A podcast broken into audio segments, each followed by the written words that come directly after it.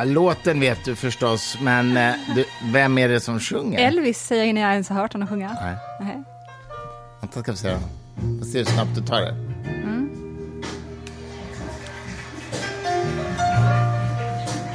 Vad glad jag blev. Bra val. Ja. Utan vilken pianist. Nej, jaha, är det Bowie då? Nej. Nej, inte Bowie. Snart kommer det sång. Då får vi se hur snabbt du tar det. Okej. Okay. Det är fortsättning på midsommarquizet. Åh, gud. Quizmaster. Mm. Okej, okay, snart. Jag känner ju för att fortsätta chansa, fast jag inte. Det skulle bara sabba om jag tog rätt nu. Nej men det får du inte. Du måste höra lite sång innan du sen. Okej. Okay.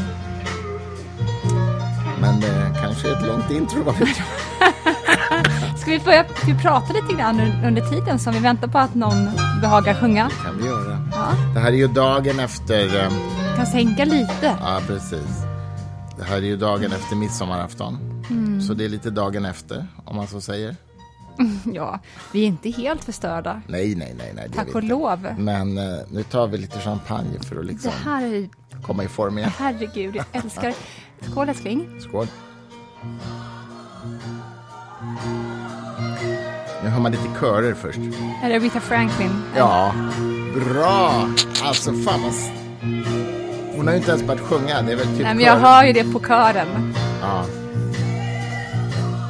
Hon blev ju för övrigt utnämnd av, var det The Rolling Stones Magazine, till världens genom tiderna bästa sångare. Visste du det? Nej, verkligen inte. Jag tror inte så att Bowie var med på den listan. Nej. Bowie var ju en... Här måste bara höra lite hur hon låter. Det är väldigt... Fan bra hon var.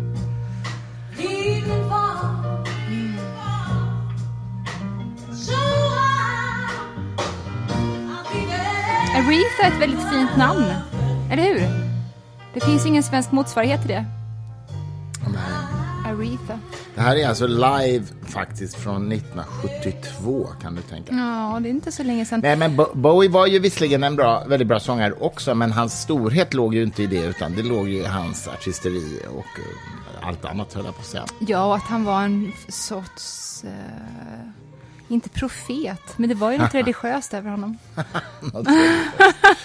Och de som följer honom. Men du, jag måste bara berätta, apropå den här låten, så är det så, tänkte jag faktiskt igår senast på det här jätteroliga som Paul Simon berättade i en intervju. När han växte upp då i Brooklyn, i en judisk familj, då var det en dag i veckan då han fick gå och köpa godis i den här kiosken. Och då, den här tanten eller damen som ägde kiosken, och berättade han då, så fort det blev hans tur, alla ungarna före honom var borta. Då så fick hon syn på honom och så la hon liksom händerna längs med armbågen längs med disken och lutade sig framåt mot honom och sa: "What's wrong?" Nej. "What's wrong?" Och det var aldrig något fel. Det var bara så hans ansikte såg ut. Nej, men gud. Är inte det så roligt? Han hade det jättebra, men han liksom född med ett melankoliskt ansikte. Mm. Han ser jävligt ledsen ut jämt. Jag har inte tänkt på, men det kanske han gör. Ja. Hur var det? Blev de inte kontanta med varandra? Nej, verkligen inte. Det var så. Ja. Art Garfunkel och Paul Simon. Ja. Art har ju en aura utav att vara lättriggad, tycker jag. Ja, det har han kanske. Eller hur? Ja, det har han kanske. Jag vet inte, jag har inte tänkt på det. Men det här har visserligen Paul Simon också. Det var ju bara för några få år sedan som han var faktiskt i rätten ihop med sin fru Edie. Jag vet inte vad hon heter i efternamn, men hon är faktiskt en väldigt bra sångerska. Simon kanske? Nej. Ja, jag tror hon har sitt artistnamn. Alltså. Hon är ju artist också. Okay. Mm. Och hon har faktiskt gjort många turnéer med Steve Martin. Och han då spelar ju otroligt bra banjo, Steve Martin. Visste du det? Nej, jag hade ingen aning om. Menar du skådisen? Ja, visst. Han sjunger jättebra och spelar banjo som en högklassig banjospelare. Och Steve Martin och Paul Simons fru, Edie, har gjort många konserter ihop. Men Edie och Paul Simon var i rätten mot varandra för att de hade börjat slåss. Och sen kom polisen och sen så, vad heter det? Ja, jag vet. Alltså, varför vet du sånt här? Jag vet allt om allt. En annan rolig sak. Alltså, sen ska jag släppa in dig, förlåt. Det är lugnt. Ett av de roligaste sakerna som jag har sett. Berätta skvallerhistorier från skvallervärlden, det är roligt. Nej, men gud, jag kan mer än det. Det är en av de roligaste stand-up-numren som jag någonsin sett i mitt liv. För du vet, Steve Martin var ju stand-up. Först och främst var han väl det. Det här att han har med sig banjon upp på scenen inför en jättestor publik också. Och så spelar han banjo, kan man ju spela sjukt fort. Det vet du, att man spelar med 5 fingrar om du förstår. Så han ställer sig på scenen inför kanske typ 7000 människor. Och så spelar han så fort så att man får liksom typ epilepsi i hjärnan. Jamen. Så fort spelar han. Och efter 32 sekunder så slutar han. Och sen så skriker han: "And now everybody!" Jamen. Vad ska de göra? De kan inte, vadå ska de återge det han spelade i någon sång nu då, eller? Det var helt omöjligt. Det är i och för sig vitsigt faktiskt. Ja, det måste man ge honom. Steve Martin, jag förknippar honom med bara såna B-filmer, komikfilmer som jag hatar, men kanske är fel. Nej, men jag gillade ju verkligen när han gjorde saker med Martin Short. Martin Short är också en ikon inom humorvärlden. Nej, men är det inte så här väldigt så här banal, vulgär, amerikansk klubbhumor? Nej. Det är liksom inte Eddie Izzard direkt med lite stil. Nej, det är det inte heller, visserligen. Men det är inte Chevy Chase, om du förstår. Nej. Det är det inte. Nej, okej. Okay. Det var Brudens fader och Döden klär henne och sådär. Det är så här klassiska, jättehärliga 80-talskomedier. Det är inget fel på dem. Kommer du ihåg den här komikern? Det är ju inte dumdummare, prutthumor är det ju inte. Nej, tack och lov. Men kommer du ihåg den här väldigt classy brittiska komikern som alltid satt på en hög barstol och som hade bara 4 fingrar på ena handen? Varför hette han? Det är så roligt. Ibland märks det verkligen att du är samma ålder som min pappa. Ja. Han tvingade mig att se på honom när jag var liten. Ja. Det var ju helt omöjligt att relatera till som en 5-åring. Han packar också. Men det var stil. Jag vet, han drack whisky. Men det gjorde han också med stil faktiskt. Okay. Jag tycker annars att den största av komiker idag verksam är ju Eddie Izzard. Mm. Det är så smart och så intellektuellt och det är så witty. Mm. Och bildat liksom. Och hans fantastiska drifter med Jesus är ju obetalbara när Jesus åker ner till dinosaurierna och det går åt pipan och sådär. Ja, alltså det är för underbara sketcher. Ja, han är ju väldigt karismatisk också tycker jag. Alltså ja, han har sån himla stjärnutstrålning. Vem var det vi träffade nyligen som skulle åka hälsa på honom i England? Vår kompis Magnus. Just det, så var det. Det var ju Magnus. Kvinna Elisabeth. Hon känner Eddie sedan länge och hans familj. Och hon hade också massa filmer inspelat från Eddies barndom och sådär. Från det huset de bodde i då. Så att nu skulle hon träffa Eddie och hans mamma och pappa och visa de här filmerna för dem. Just det, så var det. Just det, så så roligt. Ja, precis. Eddie Izzard har ju också varit en profil för den sekulära humanistiska rörelsen i världen. Och varit liksom lite ambassadör kan man säga för British Humanist Association och sådär. Och ja, honom skulle det vara kul att gå och se faktiskt live om han kommer till Sverige. Ja, men det måste vi göra. Ja. Han ställde ju också upp i borgmästarvalet i Storbritannien. Just det. Och har ju också varit väldigt aktiv inom Labour-partiet. Just det. Och mycket filosofiskämt, eller hur? Han anspelar på filosofigrejer ganska mycket. Ja, det gör han. Har jag för mig? Yes, he does. Jag gillade ju verkligen Louis C.K. innan han blev cancellad. Jag tyckte att han var magisk. Jag kan inte honom alls. Alltså.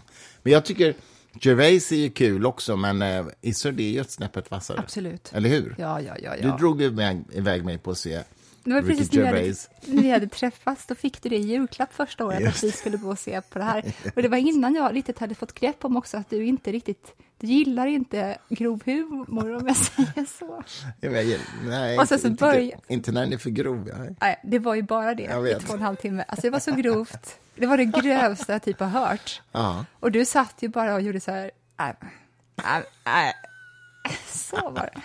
Och då kände jag mig också sådär som många kan känna när man drar med någon, framförallt då när man är ihop med den personen eller nyss blivit ihop. Då kände jag ju som att det var jag som stod och drog de här onaniskämten. Ja. Att jag tog på mig det. Det där kunde du gott ha. Det var rätt åt dig. För du tyckte lite det. Jag kände att det smittade över på mig. Det var ju fakta. Nej, men det var ganska kul. Bitvis. Alltså jag tyckte att det var kul. Bitvis var det kul. Det tycker jag med, ärligt talat. Ja. Bitvis var det hemskt och bitvis var det kul.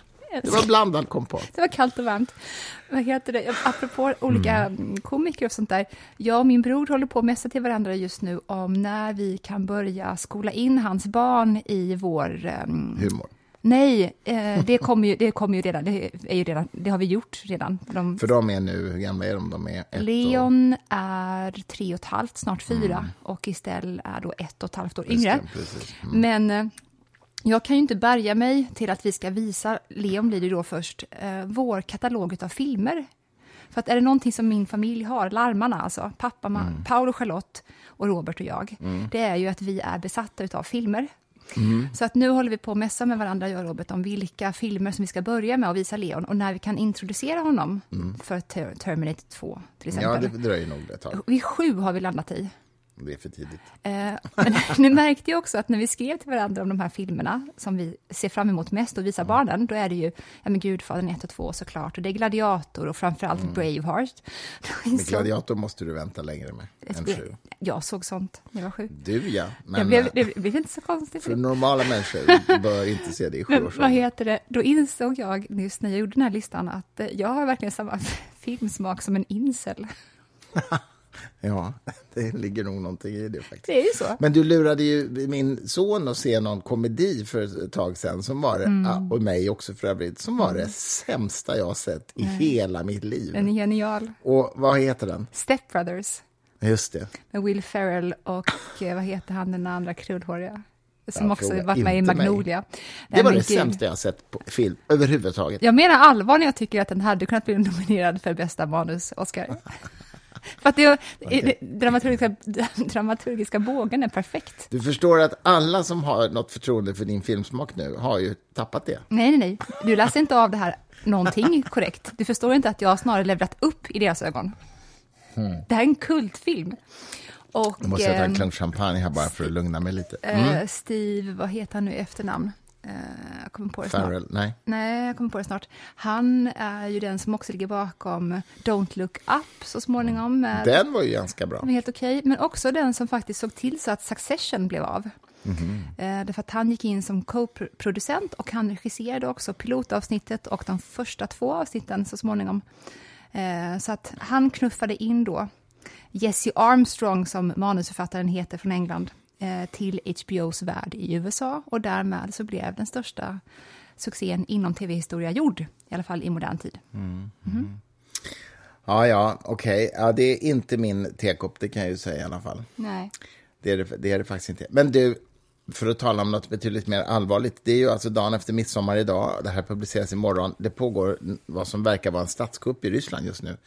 Alltså det var du som sa till mig i morse när vi satt och jobbade på varsitt håll så här: har du koll på vad som händer? Då hade jag inte kollat på nyhetsflödet faktiskt. Eller jag hade läst DN, men den hade ingenting med om detta. Alltså papperstidningen. Och sen har man ju varit helt fixerad vid att följa det här i nyhetsflödet idag. Det är ju otroligt spännande. Okay. Och dramatiskt och historiskt unikt. Nej, man fattar faktiskt inte riktigt alltså. Putin har ju gått ut och hållit tal och sagt att det här är ju liksom det värsta sedan revolutionen 1917 i deras land och sådär.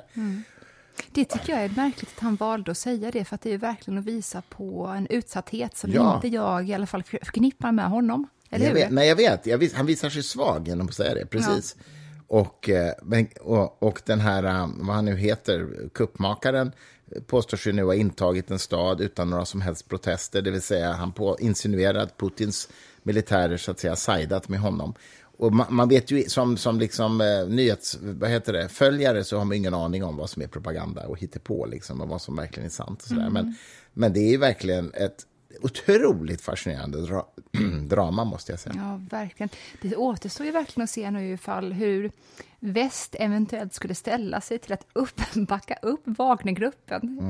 På vilket vis man på sneakiga sätt kan göra det. Ja. Ja, precis. Den här fruktansvärda gruppen som har begått förmodligen alla brott, krigsbrott precis, i hela Afrika och även i Syrien. Att de och ska Ukraina nu. Och att de, exakt, och att de nu ska kliva in i vår världens blick då, en frälsarroll. Det är ju en sån twistad dramaturgi. Så att... ja, det är ju en filmdramaturgi liksom. Ja. Jag undrar, och det har inte fått svar på, det är väl bara en googling bort för det övrigt, men varför heter det Wagnergruppen och har det någonting med Richard Wagner att göra? Ja, jag har ingen aning faktiskt. Mm. Det lär vi få veta i bakgrundsmaterialet kring det som händer nu, skulle jag tro, för det kommer ju vara jättemycket sånt där. Mm. Vem är han och vad är Wagnergruppen och så vidare. Mm. Men framförallt får man ju liksom följa det här timme för timme nu, alltså, för att det kan ju hända vad som helst, stort sett. Precis, nu önskar jag att jag hade lärt mig att uttala ledarens namn, men det har jag inte gjort. Men när jag hörde om hans, eller läste om hela hans resa då, från att vara satt i fängelse till korvförsäljare till att hausa en exklusiv restaurang, till att ta hand om Putins kök när han tar emot berömda presidenter och så vidare. Då tänker jag att det är förmodligen den bästa klassresan, eller bästa, den största klassresan som någon eventuellt har gjort sedan Napoleons tid. Och sen leder han armé, ja. Och nu står han i händelsen. Nu har han hela världspolitiken på sina axlar. Mm. Det har bara hänt tidigare, mig veteligen, med Napoleon. Ja. Men en orolig fråga som infinner sig hos mig direkt, det är så här, han har lett en exklusiv restaurang, men har han någon kockutbildning? Kan han laga mat? Precis, ge oss svaren nu. CNN, vad håller ni på med? Jag menar, korvgubbe kan man väl klara utan någon större matutbildning, men att, ja, det undrar man ju. Man blir lite också orolig för att så mycket media fokuserar på så mycket oväsentligt kring det här. Men det är ingenting om hans restaurangträning, nej, precis. Precis. Priorities. Mm. Ja. Sen har det ju varit en läskig nyhet också med den här ubåten som försvann. Och nu har de ju tydligen hittat vrakdelen i alla fall, så det är väl inget tvivel om att det är kört. Ska vi sticka in huvudet lite i den här debatten, eller ska vi inte göra det? Jag vet inte. Alltså, det kan vi göra, men jag har inget bra att säga. Men det är ju, det du tänker på är ju att det har ju uppmärksammats. Varför får man så mycket fokus på en ubåt med 5 superrika personer i, och sen så pass lite relativt sett på en flyktingbåt med flera hundra döda? Och det är ju tyvärr så att medialogiken är ju inte rationell, och människors intressen i nyhetsflödet är inte rationella, utan det styrs ju av helt andra aspekter. Jag vill verkligen sticka in huvudet i debatten. Go for it. Därför att vad man nog inte begriper när man lägger ut de här bilderna på en flyktingbåt på ena sidan och sen då den här ubåten pyttelilla på andra sidan, och säger ungefär, vad är uppmärksamheten mot de här 1000 människorna som riskerar livet varje dag? Mm. Det är ju att vi är historieberättande människor. Mm. Det är någonting som var nedärvt inom oss, bevisligen är det så, eftersom alla människor som även skulle isoleras från födsel till död skulle ha en historieberättaregenskap inom sig, ifall den då hade en grupp att berätta inför. Det sitter i oss. Och när en historia dyker upp i vårt flöde, då vinner den gensvar om den besitter vissa elementära beståndsdelar. Mm. Och den här ubåtshistorien gör det. Den besitter de här beståndsdelarna som gör att vi känner för att berätta den för varandra. Det vill säga, det är en oviss utgång. Det pågick alltså under tiden som vi då kunde läsa om att syret tickar ner. Det är ett klassiskt berättat knep som alla som skriver berättelser använder sig av. Historien utspelar sig inför dina ögon. Hur ska det gå? Mm. Där fångas vår uppmärksamhet redan. Vi är programmerade på det sättet. Mm. Det andra är att det är på en liten yta. Det skapar en känsla, ett gensvar i oss som gör att vi ännu mer får en emotionell förankring vid de människorna som är inlåsta där. För vi kan identifiera oss med den här klaustrofobiska. Exakt, precis. Det tredje är också att den här lilla farkosten befinner sig i en redan laddad kontext, vilket är Titanic, där någonting har hänt liknande tidigare. Ja. Jag skulle... Och fyra kilometer ner i vattnet, vilket ju bara i sig är ju en dramatisk... Ja, liksom. Jag skulle verkligen säga att vårt intresse för den här tragedin som det är har inte att göra med att de är miljardärer.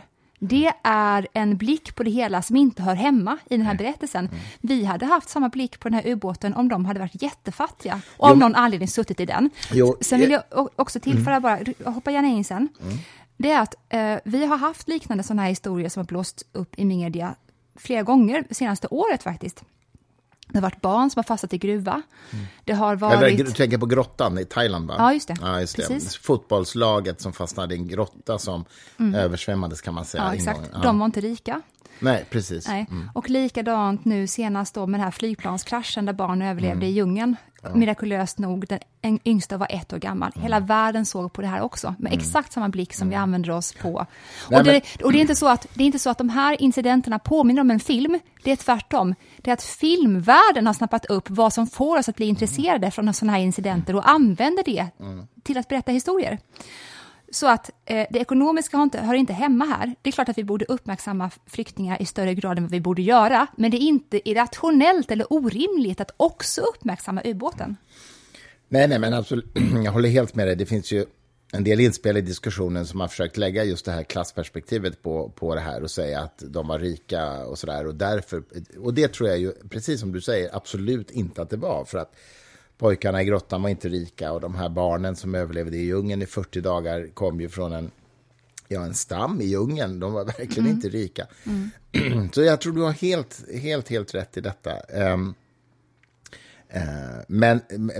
Men samtidigt kan man ju naturligtvis konstatera att det faktumet att det dör flyktingar på Medelhavet hela tiden i båtar, eller väldigt ofta i alla fall, att det finns en slags ganska obehaglig avtrubbningseffekt som gör att det inte är någon större nyhet längre när det händer. Det skulle jag säga. Och det är en helt annan sak så att säga. Och det är ju hemskt i sig, men det är två olika saker.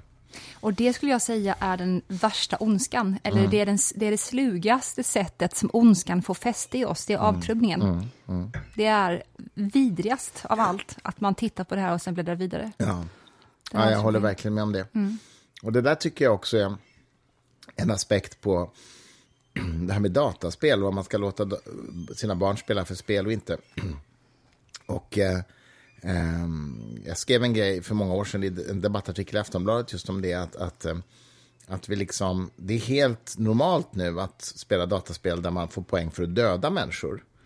Men man skulle ju knappast lansera ett spel som där man fick poäng på att utsätta människor för våldtäkt till exempel. Det skulle liksom inte, det skulle ju inte så att säga anses okej.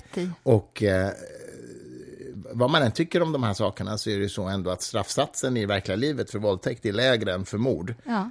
Så det är någonting skevt i det här, förstår du vad jag menar? Ja, herregud. Ja, jag skrev om det i Aftonbladet faktiskt, men det är flera år sedan nu. En debattartikel med den mycket provocerande titeln "Varför har vi inte dataspel som går ut på våldtäkt?" Och min poäng just var ju för att det ska vi klart inte ha, men vi borde kanske inte ha det för det som går ut på att döda andra heller. Det är så rätt i. Jag begriper, jag blir helt snurrig av det här. För att det är avtrubbningsgrejen. Det är ju en slags avtrubbning. Nej, men det räcker ju inte som analys. Det måste ju vara så att från början så ansåg man när man skapade de här spelen att trots att det är juridiskt och även hur samhället dömer ett mord så trumfar det en våldtäkt uppenbarligen då. Eftersom du får längre straff i fängelse. Ja, juridiskt gör det. Och även tror jag också din syn på ifall du vet att din granne har våldtagit någon. Då är inte det exakt lika illa som ifall den har mördat någon. Eller hur? Nej, men så är det ju. Ja, så att det måste ju varit de som från början grundade de här spelen måste förhålla sig på något skevt sätt till den här hierarkin utav brott egentligen. Och sen har de då börjat. För att om det hade varit som du säger, då hade det liksom i så fall bara varit legitimt att landa i den slutsatsen ifall man också lanserade våldtäktspoäng inom tv-spelen. Och sen så märkte man att det ena genererade mer uppmärksamhet eller cravings än det andra. Och sen så fortsätter man att köra på bara ena linjen. Men man har ju alltid bara kört mord i tv-spel. Det är det vi säger. Ja, men precis. Och jag tycker jag är ju i det läget själv att med en 13-åring som vill spela det ena och det andra och det handlar om att säga ja eller nej till olika spel. Och jag har i alla fall för mig själv tänkt att det finns någon slags kriterium som handlar till exempel om man skjuter på monster tycker jag det är mindre problematiskt än om man skjuter på människor. Så att säga. Jag menar, om man skjuter på rymdmonster så kan jag tycka att det är rätt okej. Liksom. För det är en slags science fiction eller det är en slags lek. Nej, inte djur tycker jag nog inte. Så här, jaktspel skulle jag vet att du skojade, men jag ändå svarar seriöst. Jaktspel skulle jag lite svårt för, ärligt talat. Även om jag förstår att man måste jaga för att hålla ner djurbestånd och sådär, men ja, nej men i alla fall, man får ha någon slags gradresonemang kring sånt där. Men varför tror du att det är så här då? Att man av någon anledning har tillåtit det värsta tänkbara men inte det näst värsta tänkbara? Ja, det, ja jag vet inte. Att det har blivit... Jag menar, det är ju ungefär av samma skäl som att det är jättevanligt i filmer med mord. Men inte lika vanligt i alla fall med stories kring våldtäkter. Jag har också så rätt så i. Det är liksom... Kan någon sociolog höra av sig till oss och ge oss någon delförklaring åtminstone? Ja, men det är intressant faktiskt. Det, mord, att man skjuter varandra, det skildras ju hela tiden i filmer. Inte så ofta skildras ju liksom en grov våldtäkt. Men mord skildras ju utan att blinka liksom. En förklaring från höften skulle kunna vara att väldigt många har blivit utsatta för sexuellt våld i samhället. Mm. Men inte så många som lever har blivit utsatta för att bli dödade. Eller att kanske. Någon i ens närhet blivit dödade. Så att det är ett sånt abstrakt begrepp att döda någon som man inte relaterar till i samma omfattning som en våldtäkt. Ja, möjligt alltså. Möjligt.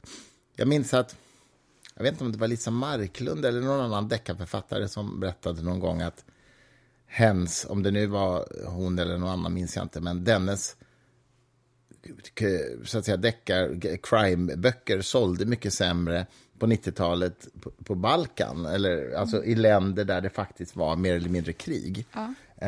Därför att man var inte intresserad av att läsa om mord och sånt om man själv riskerade mord så att säga. Om det var en del av ens vardag så var det ju ingenting som var mysigt att läsa i deckarform.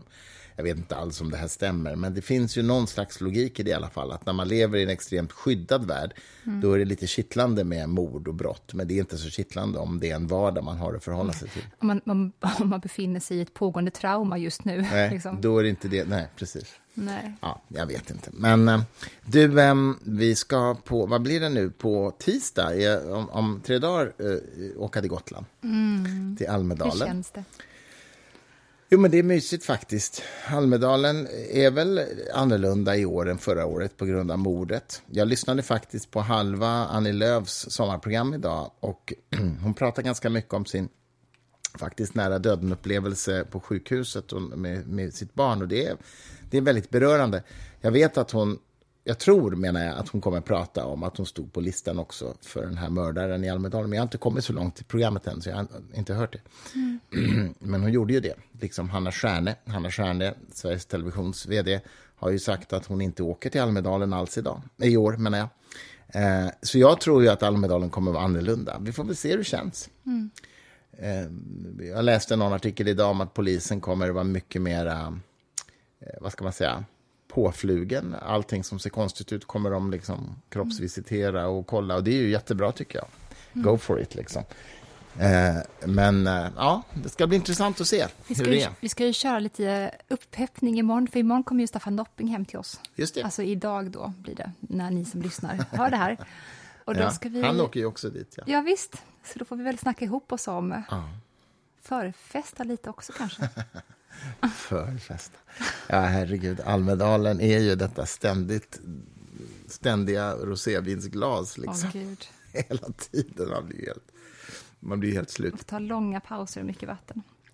Nej men det ska bli mysigt. Vi kommer vara där i 4-5 dagar i alla fall och sen är det verkligen sommar. Längre än vanligt faktiskt ju, ska vi vara där. Ja, någon dag längre blir det väl. Om ni ser oss så kom fram och hälsa på oss. Så pratar vi lite grann. Precis. Vi har ju, ja just det, jag ska vara med i några seminarier, men i övrigt kommer vi bara mest röra oss runt och mängla. Och du ska väl jobba lite på dagarna? Ja. Du har med dig din dator och skriver på din bok. Det är så söt. Varför har du... Och vet du, den 28 juni, det här är ju roligt tycker jag, 28 juni, ja det är typ om 4 dagar, då kommer min bok, Konsten att tänka klart, ut i Sydkorea. Ja. På koreanska.